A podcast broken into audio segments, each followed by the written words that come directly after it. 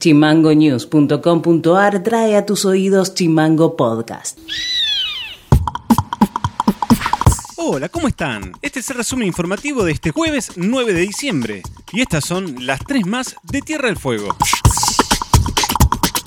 Mañana viernes el Consejo Deliberante de Ushuaia recibirá a la UICE para escuchar la presentación de su presupuesto, cerrando así las presentaciones de todas las áreas del municipio capitalino para el presupuesto 2022. En este sentido, el presidente de la Comisión de Presupuesto, Juan Manuel Romano, afirmó que para la ciudad más beneficioso sería que el presupuesto sea aprobado. La sesión para su tratamiento y debate de ese proyecto será el próximo miércoles 15 de diciembre. Recordamos que el proyecto estima unos gastos totales por 12.386 millones 576 mil pesos aproximadamente. El gobernador Gustavo Melella, junto a la vicegobernadora Mónica Urquiza y la presidenta del Instituto Provincial de Vivienda y Hábitat, Leticia Hernández, hicieron entrega de 55 viviendas tipo duplex en Tolwyn. Los y las adjudicatarias estaban inscritas desde el año 2005. La presidenta del instituto adelantó que próximamente se abrirá la licitación de una nueva obra de 41 viviendas para esta ciudad mediterránea.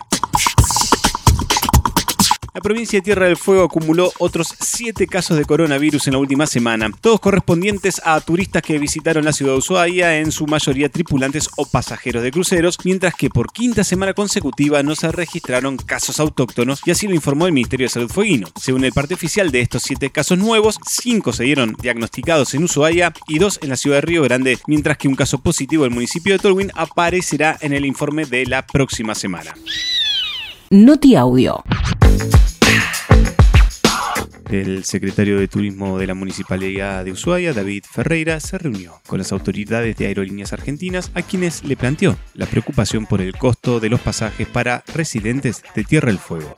Estuvimos con, Fabián Lombardo, eh, el número dos de Aerolíneas, y con Carlos Figueroa, el director de, Relaciones Institucionales de la empresa. Yo manifesté, porque no solamente trabajamos, Sergio, para lo que es la llegada del turista, sino también para los vecinos y vecinos de la ciudad. Somos un municipio que debe responder por ello y no, no, desaprovechamos la oportunidad para hacerles saber la, bueno, la, esta situación que los pasajes están excesivamente caros para nosotros que somos aerodependientes, que hay muchos vecinos y vecinas de la ciudad que tienen muchos familiares en el continente y si así no lo hiciese tiene la necesidad de vacacionar y hoy una familia tipo poder salir de la isla tiene que invertir mínimamente 200, 250 mil pesos y que es imposible hacerlo.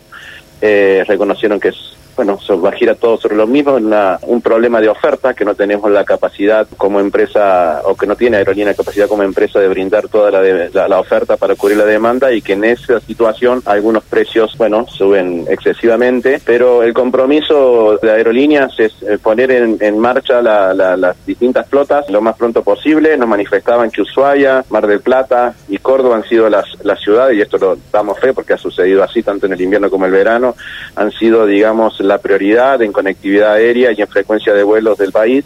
Noti Audio. El senador radical Pablo Blanco dijo que habrá que ver para creer al opinar sobre la posibilidad de que Aerolíneas Argentinas revea los altos precios de las tarifas aéreas para los fueguinos en el verano. Yo quiero ver para creer que en su momento anunciaron la apertura de las oficinas de aerolínea y todavía, este, bueno, la de Ushuaia abrió hace poco y la de Río Grande todavía sigue cerrada. Así que, este, pero bueno, ojalá esto sea así, independientemente de si tuvo que ver o no tuvo que ver con, las opiniones de uno. Lo importante es que revean esta situación que era bastante injusta, sobre todo aquellos que, que viven en Tierra del Fuego, una provincia aerodependiente que necesita muchas veces de, de la conectividad aérea, no solamente para salir de vacaciones, como algunos dicen, sino que por trabajo o esencialmente por temas de salud alumnos. Hay, infinidad de tarifas. Yo la verdad que no, no, no, sé cómo, cómo, es la, cómo es la tarifa, pero había de 40, por ahí te metes 40 y de vuelta, otro día 60, otro día 90. Pero bueno, depende, yo la verdad que no, no sé cómo es la fijación de las tarifas. Y siempre en el caso de Río Grande es más caro que Ushuaia porque claro, es menos frecuencia de vuelo.